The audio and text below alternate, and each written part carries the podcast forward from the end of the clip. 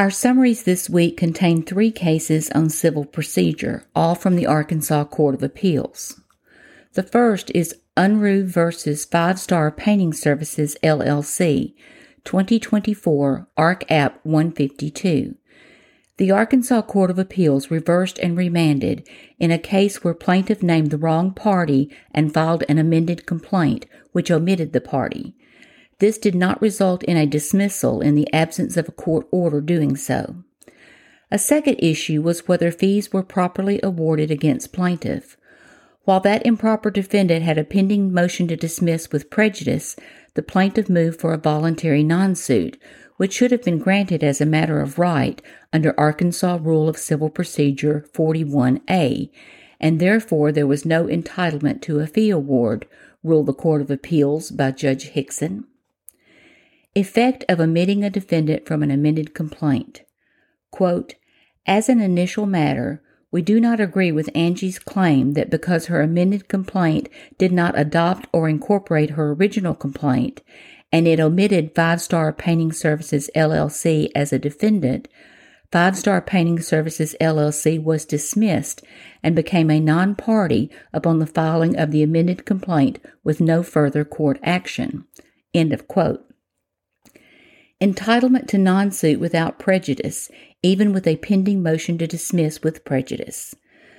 Plaintiff moved for a voluntary non suit under Arkansas Rule of Civil Procedure 41A, and there was a pending motion to dismiss without prejudice. Because a plaintiff has an absolute right to a non suit under the rule until the case is submitted, that right preceded a pending motion by defendant. Quote, Although the filing of Angie's amended complaint did not dismiss Five Star Painting Services LLC from the case in the absence of court action, Angie makes the alternative argument that if Five Star Painting Services LLC remained a party in the case, as we so hold, she was entitled to have her claim against Five Star Painting Services LLC dismissed without prejudice immediately upon request. We agree with this argument. In the instant case, even though Five Star Painting Services LLC had filed a motion to dismiss prior to Angie's request for a dismissal without prejudice, Angie's request for a non-suit before submission of the case was absolute and should have been granted by the trial court. See Duty v. Watkins, 298 Ark 437. For that reason, we reverse the trial court's dismissal of Angie's complaint against Five Star Painting Services LLC with prejudice with instructions to enter a dismissal without prejudice. End of quote. Fees. The trial court erred when it awarded fees. The dismissal should have been without prejudice. So Ark Code and Section 1622308, which requires one to be a prevailing party, was inapplicable. Quote, the Supreme Court has made it clear that to be the prevailing party entitled to attorney's fees under Section 1622308, the litigant must be granted some relief on the merits of the claim, and that a dismissal without prejudice does not sufficiently conclude the matter such that a determination of the prevailing party can be stated with certainty. End of quote. This was a one brief appeal. End of decision.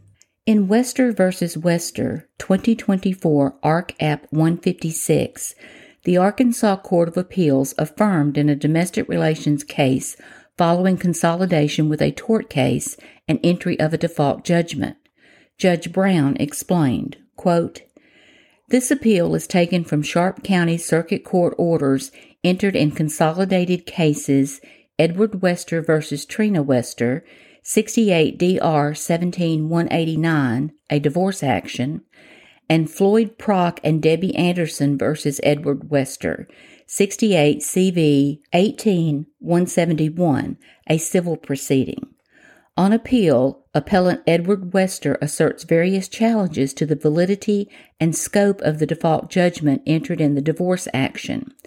He also attacks the amended order and the contempt order entered in the cases we affirm the arguments properly before the court. Untimely appeal of default judgment. As an initial matter, we note that Appellees urged this court to dismiss the appeal in its entirety without considering any of Edwards' arguments because although the appeal principally challenges the default judgment entered on February 3, 2020, Edward did not file an appeal from the default judgment until June 8, 2022, thereby making it untimely. While we do find that we cannot address the merit of Edward's arguments related to the default judgment, we disagree with the appellee's explanation as to why we cannot reach the default judgment challenges. Rule 2A4 permits an interlocutory appeal from an order which strikes out an answer or any part of an answer or any pleading in an action. If an order is appealable under Rule 2A, it must be appealed within the 30 days after entry of the order as prescribed by Rule 4A. Here, Edward failed to timely appeal from the portion of the February 3, 2020 order striking his answer to the amended counterclaim for untimeliness. Therefore, we grant Appellee's motion to dismiss in part as to the order striking Edward's untimely answer to the amended counterclaim. Following entry of the order granting default judgment, Edward filed a motion to set aside the order of default. The motion to set aside was denied in the amended order filed on February 7, 2022. Edward also appeals from the amended order that denied his motion to set aside the order of default. Two step process under Rule 55C. Once a default judgment has been entered, Rule 55C requires a two step analysis before a defaulting defendant can succeed in having a default judgment set aside. In this case, as discussed above, Edward failed to make a threshold showing by proving that one of the four enumerated categories of legally acceptable reasons or excuses existed to justify setting aside the default judgment. Because the threshold was not met, this court does not reach the second step of the analysis, whether Edward had a meritorious defense to the action. Moreover, even if the threshold showing had been met, we would still be unable to reach the second step of the analysis.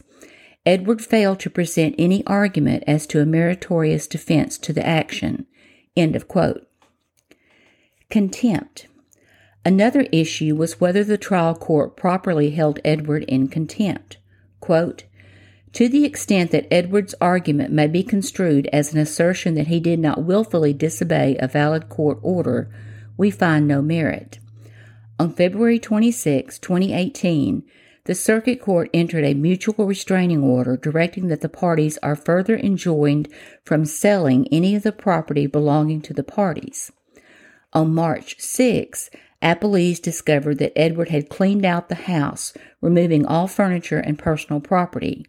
Even the kitchen appliances, including the refrigerator, oven, stove, and dishwasher, were removed. End of quote. Attorney's fees. Edward challenged the award of $13,500 in fees. These were awarded as a sanction for his contempt. There was no error. Quote, in contempt cases, the circuit court has discretion to fashion the punishment to fit the circumstances. A circuit court has wide discretion in determining the severity of the punishment for contempt. We find no abuse of discretion in the circuit court's award of attorney's fees as sanctions for Edward's contempt.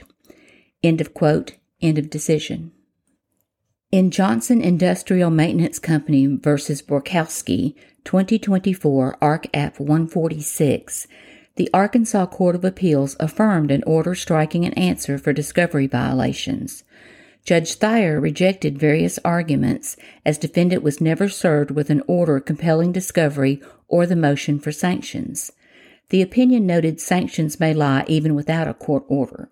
Quote, Appellant's first argument is that the Circuit Court abused its discretion in granting the Borkowski's motion for sanctions and entering a default judgment against them because they were never served with a copy of the order compelling their responses to discovery.